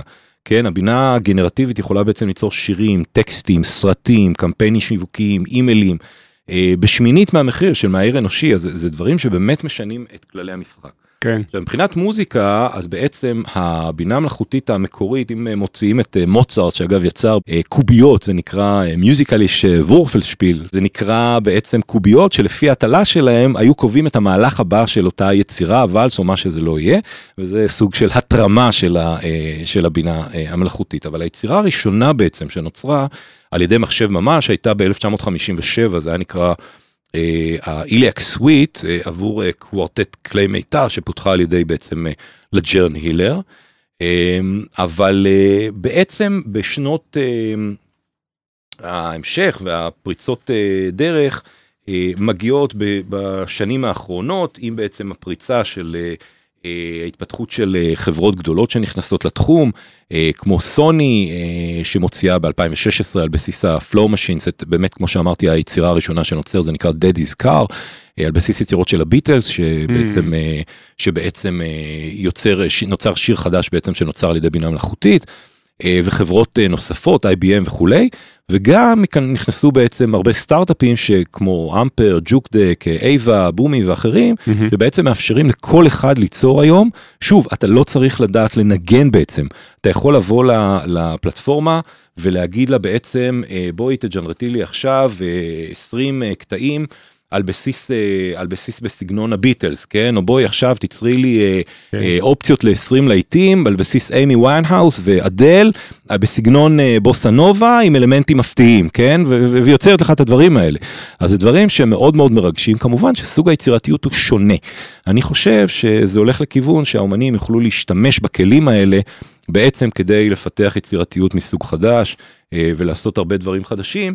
יחד עם זה שמעתי בפודקאסט השבוע של יובל דרור וזה מתקשר לשאלה שלך שמה קורה כשכבר עכשיו זה קורה ואנחנו רואים שנוצרות המון המון יצירות כן. גם בתחום של טקסטים גם בתחום של אגב מדובר שם על דברים שספרים שנמכרים באמזון בכמויות בסיטונאות כתב GPT כן? נכון אז בדיוק שהכל דברים שנוצרים על ידי בינה מלאכותית וגם במוזיקה לאן זה לוקח את זה זאת אומרת האם אנשים פשוט יהיו שבעים ויחפשו זאת אומרת האם בעצם התהליך הזה. זה דבר ש... אה, לאן אנחנו הולכים מכאן האם איזה סוג של עתיד אנושי פוסט אה, אה, ואולי טרנס הומני של חיבור בין אדם למכונה או שאנחנו דווקא מתגעגעים וכמהים לחזור לרנסאנס אנושי עם השבריריות של האדם כי נמאס לנו מהדברים המתוכנתים האלה ודווקא אנחנו מחפשים את האנושיות באדם. אגב, זו שאלה באמת... אני חושב שתמיד יהיה איזה מטוטלת כזאת. לאשתי, אשתי עובד בבנק לאומי, אז יש להם מתנות לראש השנה, וראיתי שם, לא ידעתי שיש כזה דבר, אתמול הסתכלנו בקטלוג, פטיפון בלוטות'. אתה מבין שזה כאילו מוצר משנות ה-70, פטיפון, אבל שהוא עובד בבלוטות'. משדר לרמקולים ואז אתה ואתה מבין זה לדעתי מין מטוטלת היסטורית כזאת שתמיד אנשים אוהבים לחזור אחורה פתאום עכשיו לפטיפון אבל עם איזה שדרוג טכנולוגי ואני חייב להגיד לך רגע משהו מאוד מעניין ששמעתי את סם אלטמן עצמו אומר בריאיון יש לו פודקאסט פרק פודקאסט מאוד ארוך עם לקס פרידמן הרבה יותר ארוך מהפרקים שאנחנו שאני עושה הוא עושה כזה שלוש שעות לפעמים גם שבע שעות יש לו. כן. אז הוא התראיין ללקס פרידמן ואמר שבעצם, והוא גאון סם אלטמן, זה רעיון מרתק, מאוד ממליץ לכל המאזינים לשמוע. הוא אמר שבמכוון, OpenAI הלכה לכיוון הזה היצירתי, וכל החברות הלכו לכיוון הזה של בעצם generated בציור, מג'רני וכולי, דלי של OpenAI, uh, כי זה בעצם התחום שאף אחד לא חשב שבינה מלאכותית תחליף אותנו בקרוב. כלומר, הוא אמר, אם היית שואל לפני חמש שנים בני אדם, מה הולכת לעשות בינה מלאכותית בעתיד הקרוב? אז אנשים היו אומרים ראיית חשבון, היו הולכים על התחום המספרי, היא תחליף את הרואה חשבון, יהיה איזה משהו כזה חישובי שבני אדם יצטרכו להפסיק לעשות, אבל בכוונה הם הלכו על התחום היצירתי, שזה משהו שבכלל בני אדם לא חשבו שמחשב יודע לעשות, אף אחד לא חשב שמחשב יודע ליצור. אז זהו, אז תראה, באמת השאלה אם מכונה תוכל אי פעם להתחרות עם אייקונים כמו מוצרט, באך, שייקספיר או רמברנט, היא נראתה באמת בעבר מופרכת. אבל יחד עם זה ההתפתחות של הבינה המלאכותית משנה באופן קיצוני את התהליך של יצירת המוזיקה והשאלה הזאת היא הופכת לרלוונטית יותר ויותר כן. עכשיו אני יכול להגיד לך שדגלס אה, הופשטטר מחבר הספר הקלאסי אה, גדל אשר באך שהוא באמת היה מדען mm-hmm. מאוד מוביל כתב ספר 800 עמודים. והוא חשב במשך שנים רבות שמוזיקה לדעתו היא כרוכה ברגשות זה משהו שהוא בעצם אה, אה, דבר שלא יהיה למחשבים כן? והוא אמר שבעצם התוכנית אה, שתצטרך להפיק מוזיקה כמו שעשו למשל שופן ובאך תצטרך לשוטט ברחבי העולם בעצמה להילחם במבוך החיים ולהרגיש כל רגע ממנו. היא תצטרך להבין את השמחה והבדידות של רוח הלילה הצוננת כן? הכמיהה ליד אהובה חוסר הנגישות של עיירה רחוקה ושברון הלב וההתחדשות אחרי המוות האנושי שבה ורק בה טמונים המקורות של המשמעות במוזיקה. אבל אחרי שהוא שמע, באמת בשנות ה-80 וה-90 היה אה, גם אה, פרופסור אה, באוניברסיטת קליפורניה בשם אה, דיוויד קופ, שיצר מכונה בשם EMI, אמי. אה, שבעצם בשנות ה-90 הוא יצר את האחות אה, שלה שנקראת אמילי האוול, שכבר נטען אז שהיא יוצרת יותר טוב מ-99% מהמלחינים, ובעצם הוא נאלץ, אחרי שהוא שמע את היצירות של זה, הוא נאלץ לשנות את דעתו והוא היה המום. אה, והוא אמר בעצם, זה היה, זה היה מדהים, זה היה כמו שופן ללא ספק ברוח, וזה לא היה emotionally empty, כן? הוא אומר, הייתי ממש ממש המום ומופתע, איך יכול להיות שמוזיקה רגשית כזאת יוצאת מתוכנה שמעולם לא שמעה מעולם לא חיה רגע של חיים, מעולם לא היו לה רגשות כלשהם, אוקיי? אז וזה- אני עשיתי השנה, סליחה שקטעתי אותך, עשיתי ניסוי כזה עם סטודנטים אצלי באקדמיה. אה, פתחתי את השיעור בדיוק כשיצא ChatGPT והעולם פתאום אה, בנובמבר אה, התעורר לתחום הזה. אז חיפשתי אה, ל-OpenAI היה פעם מודל מוזיקלי שקראו לו MuseNet. לדעתי הם נטשו אותו והפסיקו לעשות אותו. אבל הם עשו מוזיקה בסגנונות, כמו שאמרת שופן, כמו שדייוויד קופ עשה בסגנון שופן. אז פתחתי שיעור אקראי באקדמיה בלהגיד להם, בואו נשמע ביחד נוקטורן של שופן שאתם בטוח מכירים. כולם מקשיבים וזה, ואז אני שואל אותם, מה, אתם לא מכירים את הנוקטורן של שופן? אתה בטוח מכיר, פונה לזה תלמיד וזה, אבל לא מכירים זה, אבל זה נשמע באמת אה, כמו שופן, וזה היה כמובן אה, MuseNet שהלחינה בסגנון שופן. אז אני יכול להגיד לך שבאמת ניצנים לדברים האלה ראינו עוד ב-97 שבאמת Deep Bach ניצח, אה, Deep אה, אה, Blue ניצח את אה, גארי קספרוב בשח, אחרי זה גם היה בגו, משחק שהיה נחשב אה, כמשהו שבלתי אה, אפשרי לנצח, והמחשב ניצח את האלוף הסיני, אחרי זה גם בדוטה, משחק אה, ספורט, ובסוף גם Deep Bach, אותו מכשיר, אותה מכונה שיוצרת בסגנון קורל פרלודים של באך, Mm. יצרה באמת מוזיקה בסגנון של באך, ואני יכול להגיד לך שהשמיעו את המוזיקה הזאת לנסיינים, מרביתם מוזיקאים מקצועיים. תוצאות הם כאלה, למעלה מחצי מהאנשים לא הצליחו להבחין האם בעצם זה נכתב על ידי באך המלחין או על ידי המכונה. הגיוני. זאת אומרת, וזה היה ב-2016, זה דברים ש... ואם אני תשמע, אם תרצה להוסיף כישורים לפרק ואפשר לשמוע את זה, זה היה ב-2016, הדברים נשמעו כבר אז טוב, תחשוב לאן זה לוקח אותנו ברמות, ה... ברמות אה, הבאות. חשוב להגיד שהדברים האלה מציפים שתי בעיות ברמה המשפטית, שתי או. בעיות לפחות, אז זהו. למי זה שייך? בוא נתחיל מהפיל שבחדר. עוד לפני למי זה שייך, אני הולך לצד עוד של הקלט, זאת אומרת, הרי איך בעצם המכונה יוצרת? המכונה יוצרת ולומדת על בסיס בעצם אה, לימוד, על בסיס אה, אה, תכנים שהיא אה, לומדת מהם. והתהליך הזה של הלימוד אה, עולה שאלה. האם בעצם הדבר הזה הוא בכלל אה, תקין? זאת אומרת, האם בעצם אתה יכול לתת למכונה ללמוד על בסיס באמת אה, אותם, אה, אותם אה, שירים, אותם יצירות טקסטואליות וכולי? האם בעצם מותר לאמן מכונה על בסיס יצירות מוגנות? אה, עכשיו מדובר צריך להבין על ש... במקרה של דלי 2 על 650 מיליון תמונות שנקצרו מהאינטרנט בלי רשות היום מדובר כבר על מיליארדים. כן ולולא התמונות האלה לא OpenAI ולא חברות אחרות לא הייתה בכלל תוכנה שהן מוסרות אותם עכשיו לשימוש מסחרי בתשלום. עכשיו אנחנו בעצם מתעסקים בתפקיד של הטכנולוגיה ולא שום דבר שקשור לתרומה האנושית שנדרשה בעצם הגדולה שנדרשה ליצירה הזאת וזה משטח ומרדד את התרומה האנושית ועולה פה שאלה אמיתית. ואני חייב להגיד שהייתי בכמה כנסים ו... ו, ו אה, אה, הרצאות שבאמת יש אה, אה, דילמה אמיתית בין אה, באמת חלק מהאנשים שסבורים ואומרים תשמעו זה הקדמה תתקדמו צריך לאפשר את הדבר הזה ויש כאלה שאומרים לא יש כאן באמת תכנים יש אגב כמה תביעות ייצוגיות שמתנהלות היום בארצות הברית על הדברים האלה זה דברים שבאמת יכתיבו את הדין ויגידו באמת האם הדברים האלה תקינים או לא כולל תביעה של. סטרה סילברמן שהגשתי אה, שכתבתי על זה אני כותב כל שבוע בעצם אה, פוסט על הדברים האלה אז ממש. אתמול כתבתי על הדבר הזה יש אה, של תביעות בעצם נוספות, של. לימוד המכונה, בדיוק, האם הוא הפרה של זכויות נכון, יוצרים. כלומר נכון. אין עדיין בעצם, אין אין בדיוק אין עדיין תשובה לעניין הזה. תראה יש חוות דעת של משרד המשפטים שהוצאה בארץ והיא טוענת שהדבר הזה הוא במובנים מסוימים שימוש הוגן זה קצת יותר מורכב צריך להבין את הדברים האלה לעומק אבל יש חוות דעת כזאת שנוצרה לבקשת מפא"ת והיא בעצם מדברת על זה שזה יכול להוות אה, שימוש אה, זה הוגן. פה בישראל. זה בישראל וזה גם לא דבר שהוא זאת אומרת אתה לא יכול לבוא ולקחת אה, למשל בוא תכתבו לי שירים בסגנון של ביונסה או בסגנון של שלמה ארצי או משהו כזה זה לא משהו כללי ספציפי כי אז זה יכול לפגוע בזכויות פרטניות אבל אם אתה Mm. לוקח 650 מיליון יצירות של כל מיני אומנים והמחשב לומד על הבסיס הזה ליצור אז על פניו זה יכול לחסות תחת ההגנה של שימוש הוגן הצד השני של המשוואה וזה מה שדיברת זה באמת אוקיי יצרנו יצירה פה של מי הבעלות באמת שאלה. זה שאלה שאלה מרתקת כמעט שאלה- אה, פילוסופית, נכון? שאלה פילוסופית לגמרי, שבאמת יש פה בעצם לפחות שישה גורמים שיכולים להיות, זאת אומרת זה יכול להיות המתכנת, זה יכול להיות המשתמש, זה יכול להיות בעצם המכונה, זה יכול להיות joint authorship אולי של הבן אדם ביחד עם המכונה, זה יכול להיות מה שנקרא הדוקטרינה, הדוקטרינה של work made for hire, זאת אומרת, ו- ו- ויכול להיות שבכלל לא צריך להיות הגנה, כי הרי זכויות יוצרים, אנחנו מדברים על 70 שנה אחרי חיי היוצר, כאן אין חיים, זה נוצר על ידי המכונה. נכון, אז איך תגדיר את זה? בדיוק, וואו. אז, אז זה שאלות מרתקות שגם להם עדיין אין תשובות אה, ברורות. מבחינת עולם המשפט על פניו, ולכן אמרתי שזה מערער את כל היסוד של דיני זכויות היוצרים, החוק בעצם מתייחס ליצירה שהיא אנושית. Mm. ולכן כאן קורה משהו שהוא בעצם מערער את כל אבני היסוד של עולם המשפט, ויכול להיות שהדין הקיים בעצם לא מתאים לדבר הזה ויצטרכו למצוא דרכים וואו. כדי להתמודד עם הסוג החדש הזה של כלומר, אם היצירה. התחלנו את הפרק היום בלדבר על זכויות יוצרים, לפי הגדרה המשפטית, יוצר זה בן אדם. נכון.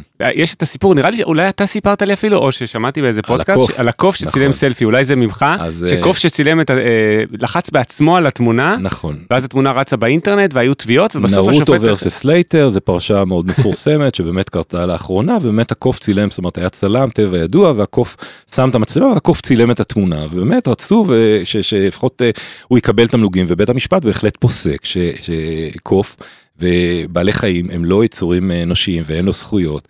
אה, וזה דבר שמלמד גם כן ומראה שבאמת אה, הזכויות הם אה, רק על פי התפיסה המשפטית אה, אה, דברים שנוצרו על ידי אה, אדם. וכאן יש יצירתיות מסוג אה, חדש. אה, ועולות אה, שאלות, זה מעלה שאלות אה, באמת ברמה הפילוסופית העמוקה ביותר של מה זה יצירתיות, אה, מה זה תודעה, מה הופך אותנו לאנוש, לאנושיים. או, עכשיו התחלנו, עוד שעתיים יש לנו עכשיו, עכשיו הגענו לעובי הקורה, רגע, כן. תענה אז, אה, מה זה יצירתיות, מה הופך אותנו לאנושיים? אז אה, זה, זה באמת שאלות מהעמוקות ביותר הפילוסופיות שיש. כן. הן גם לא מסתכמות באמת בחיים, הן מסתכמות באמת בשאלות של אולי אחרי, כי כמו שראינו והיו כמה דוגמאות בממש שבועות האחרונים, חודשים אחרונים של שירים שנוצרו של אנשים באמת שאחרי מותם, פתאום אנחנו רואים שירים שיצאו. זאת אומרת, אה, פה בארץ ראינו פה את הדואט של אה, זוהר אה, ארגוב ועופרה חזה. כן. אה, שיצא וממש אה, שבוע אחרי זה יוצא בעצם אה, דואט של שניים מהכותבים הגדולים אה, והמוכרים בארצות הברית. כן והדבר הזה בעצם אה, יוצא והדבר המדהים הוא שבעצם השיר הזה מעולם לא נכתב הוא מעולם לא נוצר פתאום אחרי שבוע אה, ואחרי שהוא זכה לצפיות אה, אדירות והתפוצץ ככה ברשתות נודע שהוא נכתב על ידי מישהו בשם רייטר שבעצם יצר את זה וזה בעצם שיר שנוצר על ידי בינה מלאכותית כן. אז הדבר הזה מעלה כמובן אה, שאלות מאוד מאוד אה, מאוד אה, יש לו יש לו השלכות והזדמנות כלכלית מרחיקת לכת אומנים שהלכו לעולמם יכולים פתאום אימי ויינהאוס מייקל ג'קסון או אחרים יכולים לחזור מהעולם הבא בשביל עוד להיטים. קורט קוביין אגב- עכשיו התחיל לשיר Soundgarden. אז זהו אז אה, תשמע אתה זה יודע, דברים. Black Hole Sun, פתאום קורט קוביין עכשיו עושה קאברים. ה- אתה רואה את. התגובות ה- והתגובות זה גם מעניין לראות את זה כי ממש נעות בין מצד אחד חילול הקודש ואיך יכולתם וזה דברים מאוד מאוד אה, ככה אה, נגטיביים ומצד שני אתה ממש רואה אנשים שאומרים התרגשות ואיך זה ממש ככה נשמע ריגשתם אותי וזה ממש אה, אז גם פה הדעות הן חלוקות. עכשיו זה גם מעלה שאלות נוספות אה, משפטיות על הנושא של הקול הקול האנושי ה voice Mm, כן זאת אומרת למי שייך בעצם הקול האם הקול שייך זה נכון, דבר הקול שמבחינת של קורט קוביין שייך בעצם בזכות היוצרים 70 שנה אחרי מותו אז לקורט זהו, קוביין. אז זה מבחינת, לא יצירה, הקול הוא לא יצירה, נכון מאוד, אז מבחינת דיני זכויות היוצרים זה לא אחד הרכיבים שמוגנים כמו שאמרנו אה, מבחינת היצירות. באמת היו כמה מקרים בזמן האחרון, אה, למשל ג'ייזי, כן, למי שייך הקול של ג'ייזי הוא שייך לו? אולי לא, לא יודע. וואו. אז בעצם באו ולקחו בעצם את הקול שלו כדי להקריא כל מיני טקסטים של שייקספיר וכאלה, והוגשה תביעה לדבר הזה, אז הדבר הזה בעצם מי הגיש? הוא עצמו? הוא עצמו הגיש? תביעה בעצם על הקול שלו זה לא הוא. אה, אבל אה, בעצם הדבר הזה אה, מראה לנו שיש פה אה, הרבה שאלות אחר כך בעצם אה, אה, יש אה, אה, שחקן ממלחמת הכוכבים אה, ג'יימס אה, סטיוארט. אז אה, ג'יימס ארל ג'ונס בעצם הוא חתם על עסקה עם אה, לוקאס פילם היום בבעלות דיסני שמאפשרת להם לייצר העתק של הקול האגדי ולהשתמש בו בסדרות אה, עתידיות כן Mm. עכשיו אה, גריימס למשל בת הזוג אה, לשעבר ואם ילדיו של אילון מאסק עשתה מזה מודל עסקי היא באה ואומרת כל אחד יכול לקחת את הקול שלה ולעשות בו שימוש ובלבד ש, שאני אקבל 50% מהרווחים כן. עכשיו השחקנים ובאמת התחילו לבקש עכשיו משחקנים לחתום על זה שהקול שלהם ישמש גם לצורכי אימון של בינה מלאכותית והדבר הזה מטריד והרבה שחקנים יצאו נגד זה. והם מוטרדים לא רק מהעובדה שהמעסיקים יוכלו להחליף אותם באמצעות deepfake בעצם בלי לשלם להם, אלא גם מהעובדה שאם הם יסרבו לומר שורות מסוימות בטקסט, אז הם פשוט יתווספו אולי על ידי שימוש ב deepfake, כן, אז זה דבר שצריך להתייחס אליו, ואם דיברנו קודם על, ה, על הקשיים והאתגרים, אז זה בהחלט אחד הדברים. זאת אומרת, גם אנחנו פה רואים, גם, גם בין המוזיקאים אין מקשה אחת. יש כאלה שמעודדים, אומרים קחו, תעשו מה שאתם רוצים, ויש כאלה שנורא קנאים ליצירה שלהם, ואומרים שום דבר לא יעשה בלי האישור שלי. כלומר, אם משהו לא מוצא חן בעיניי שאתה אמרת פה בפרק, אני פשוט לוקח את הקול שלך ומשנה אותו לדברים שמתאימים לאג'נדה שלי כיוצר הפודקאסט. זה אפשרי היום, אגב, יש, יש אפליקציות היום שאתה יכול נכון. באמת... אה, באמצעות קול לדגום את זה ושיהיה לך אבטאר סוג של תאומה דיגיטלית. אגב הולי הרנדון למשל ביורק שהיא אומנית נפלאה ומחברת הרבה שנים בין הטכנולוגיה למוזיקה עשתה דברים כאלה כבר ב-2016 אבטאר אבל יש אומנית בשם הולי הרנדון שיש לה תאומה וירטואלית. מה דעתך שהיה לך תאום וירטואלי? שהולך במקומך לעבודה? והיא בעצם מעין רשת עצבית מזמרת Neural Singing Network שבעצם דגמה את הקול שלה ולמעשה יש איזשהו אתר שכל אחד יכול להעלות שירים ולמעשה הם יושרו בשיר של הולי ארנטון. אז זה דבר וואו, שמאפשר וואו. היום הרבה דברים שאתה יודע כל אחד יכול לשיר וזה אפיק אגב מסחור נוסף למוזיקאים זאת אומרת אתה רוצה לשיר בקול של ביונסה או כל מיני דברים מהסוג הזה כמובן הכל באישור אבל זה בהחלט סוג של דברים שאני חושב ש... לא מן הנמנע שהם יקרו בעתיד. וואו רגע יאללה אני רוצה רגע לעשות פה רגע איזה ריקאפ קצר לחלק הזה קודם כל זה כמו היה איזה חלק מצמרר של קפיצה אל, על ההווה שהוא נכון. כבר העתיד כן. גם עם תחזיות קצת אפוקליפטיות אבל גם עם דברים ממש מרתקים והזדמנויות נכון. ובעצם רק להבין ממך הצד המשפטי אין לו עדיין תשובה נכון זה מין משהו שאם נעשה נגיד פרק ב' איתך עוד חמש שנים.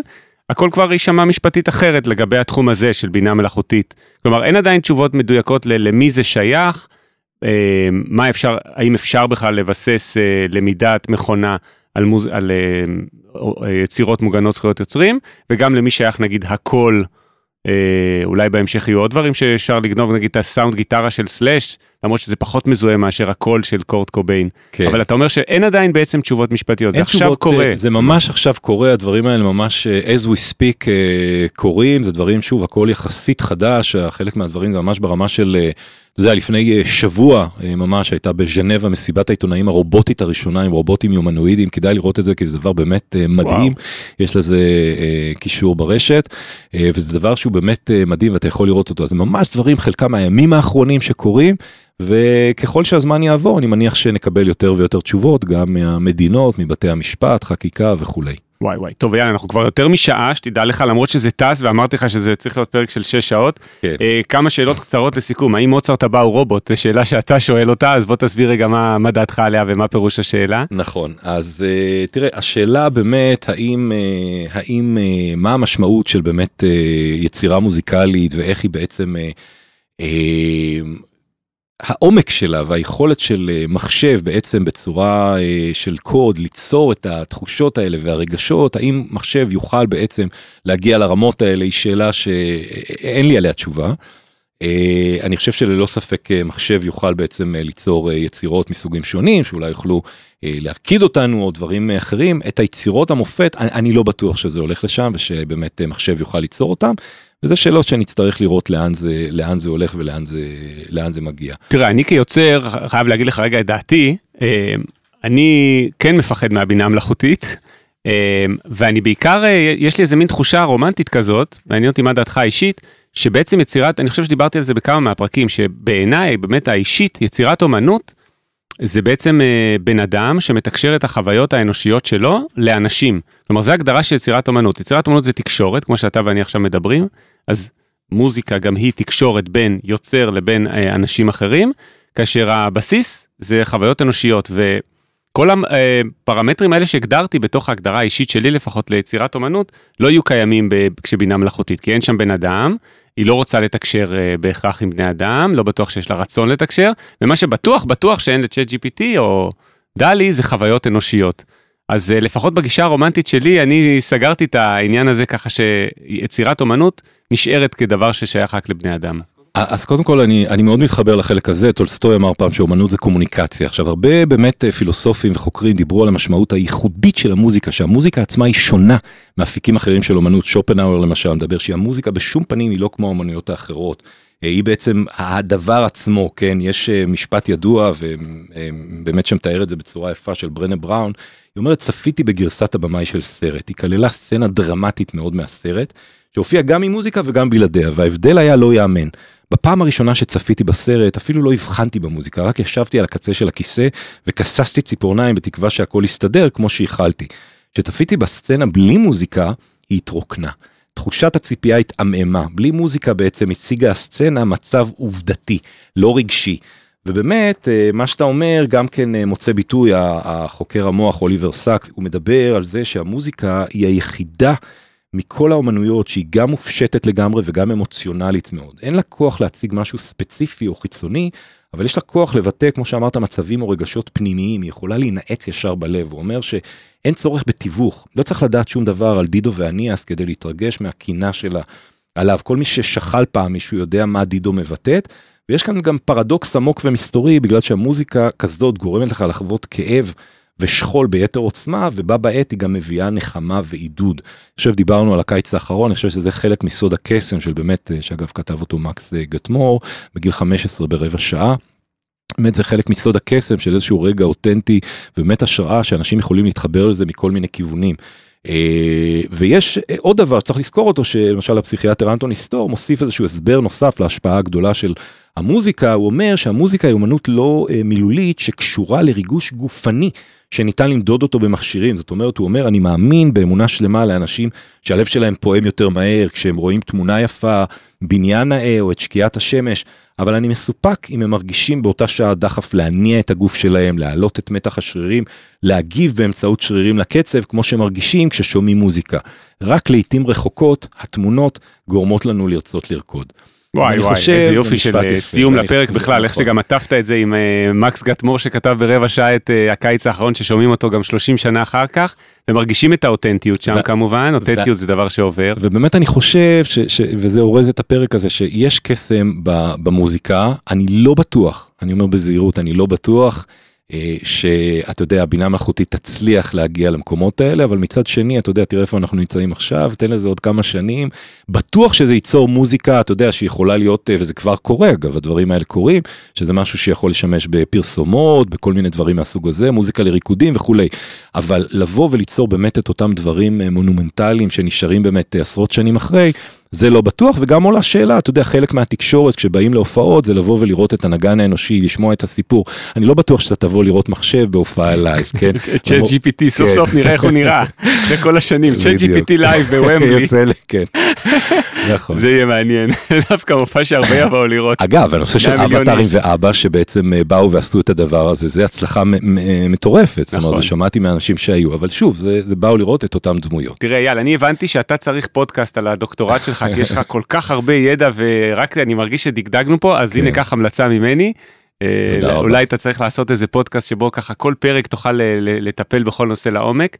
אני רוצה רגע להגיד לך המון המון תודה זה היה פרק ממש אה, מצמרר בין אם זה דברים שקשורים לקיץ לשיר הקיץ האחרון לקריירה האישית שלך.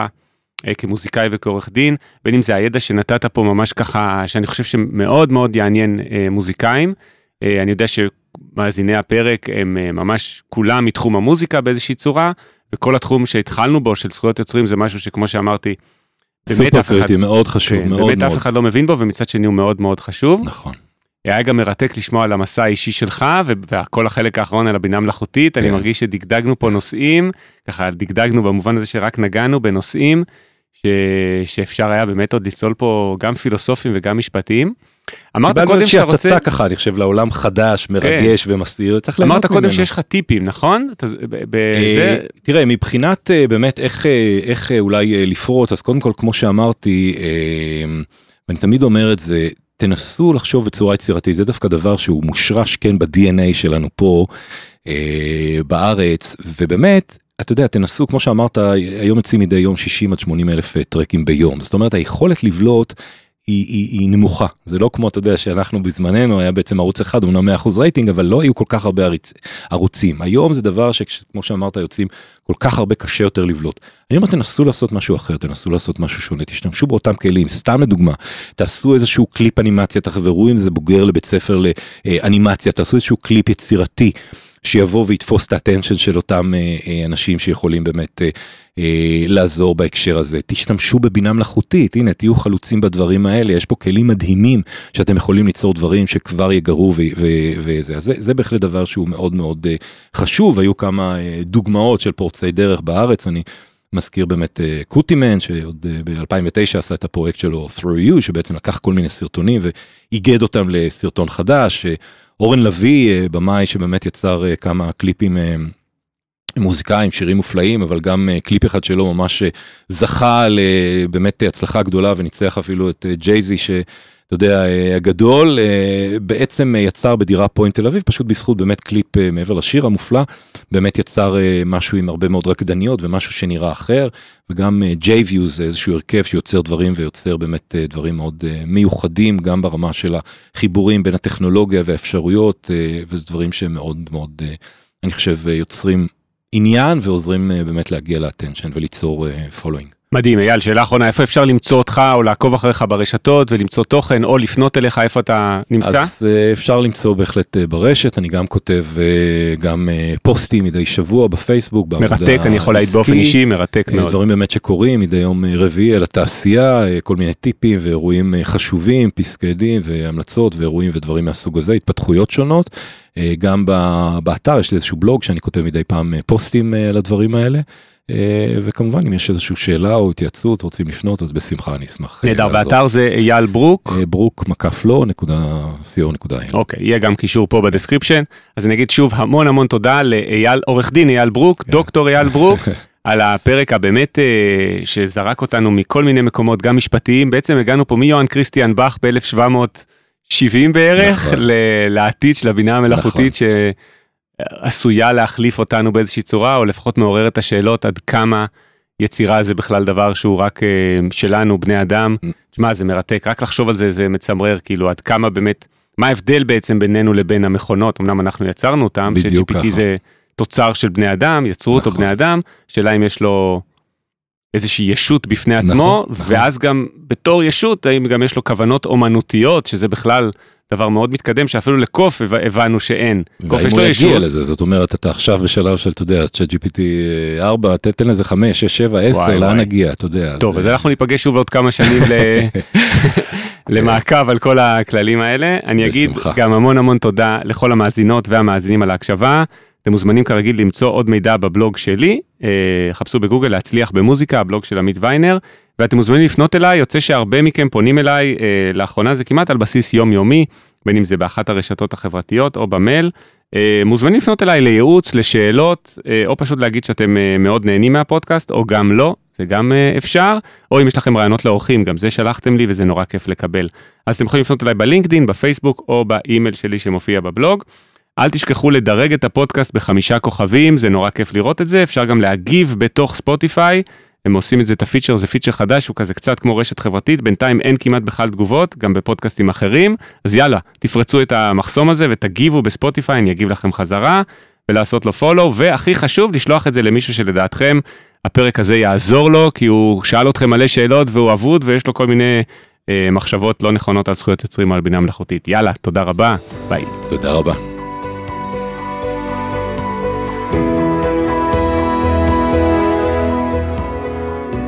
להצליח במוזיקה, פודקאסט אופטימי על קריירה במוזיקה, על שיווק למוזיקאים ועל איך לקחת את החלומות שלכם ולהפוך אותם ליום-יום שלכם. עמית ויינר מארח אורחים מוזיקאים, יוצרים ואומנים שמספרים על החיים והבחירות שלהם בקריירה.